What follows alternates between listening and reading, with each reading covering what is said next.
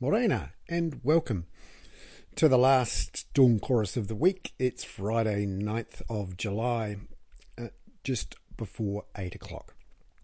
Today I wanted to talk about the European Central Bank's decision overnight to adopt average inflation targeting.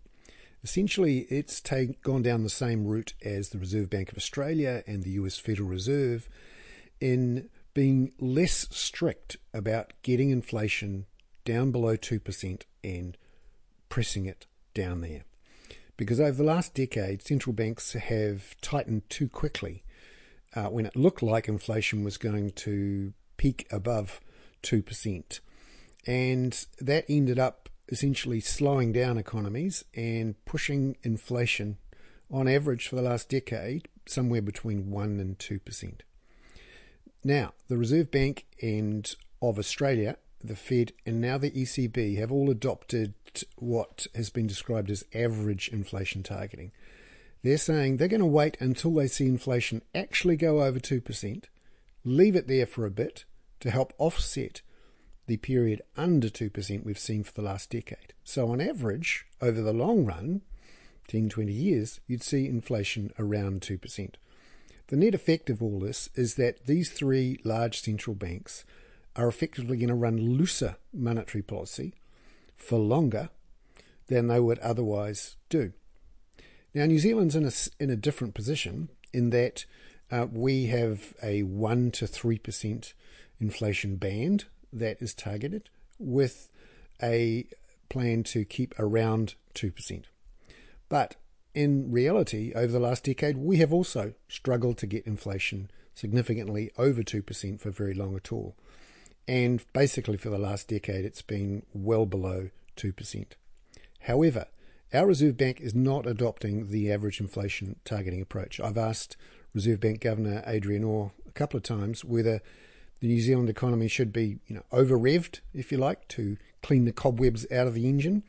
And he said no. And if you look at how the Reserve Bank is uh, focused on hiking interest rates from, it said in May, hiking from the middle of next year, that's because it doesn't see inflation going back above 2% until the second half of 2023. Effectively, it is looking over the horizon, seeing the risk of higher inflation over 2% and then hiking quickly. Uh, that is not what the Fed, the RBA, and now the ECB are doing. They are waiting until they see inflation get above 2% and then hiking. So that means at the moment they don't see uh, interest rates being hiked until 2023, or in Australia's case, 2024. However, the drums are beating very loudly here for the Reserve Bank to start increasing interest rates from November.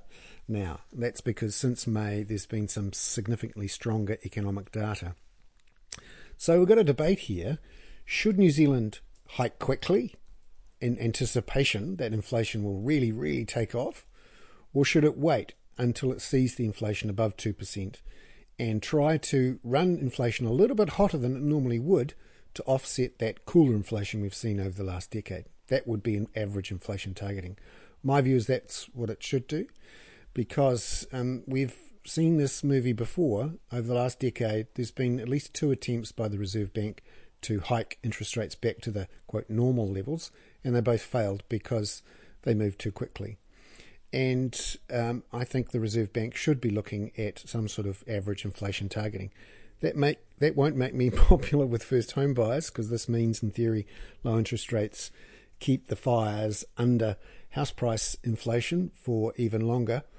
But that's another question in terms of what the Reserve Bank should be doing around house, the housing market. My view is that it should be using its prudential tools to um, uh, tighten lending controls to take some of the pressure off the housing market and hoping that at some point a bank will lend to a business to create employment and inflation.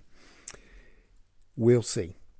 Uh, that is uh, a quick lineup of um, what's been happening in the worlds of monetary policy, but just uh, things to watch out for today.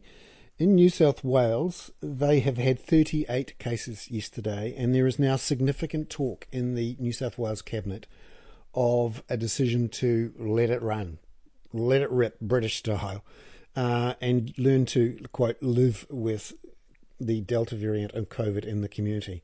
That would be a significant problem for New Zealand. We haven't got anywhere near that uh, decision to drop our elimination strategy and, quote, learn to live with it. We're nowhere near um, having vaccinated enough people. Interestingly, the Australians, uh, overnight, according to the Australian newspaper, in an exclusive it says, has done a new deal with Pfizer to get four and a half million doses of the Pfizer vaccine delivered extra next month. So it seems some governments are able to renegotiate their deals with Pfizer. And that raises the question should New Zealand do the same thing as well? Uh, that's on the COVID front. Um, also, keep an eye out for news uh, coming out of um, RNZ that uh, it seems some clever tech people are able to get access to um, vaccination appointments before others with the use of a fancy program. And uh, also, we're seeing some talk that the Tiwai Point smelter may reopen its fourth potline. That's interesting because that would use more electricity.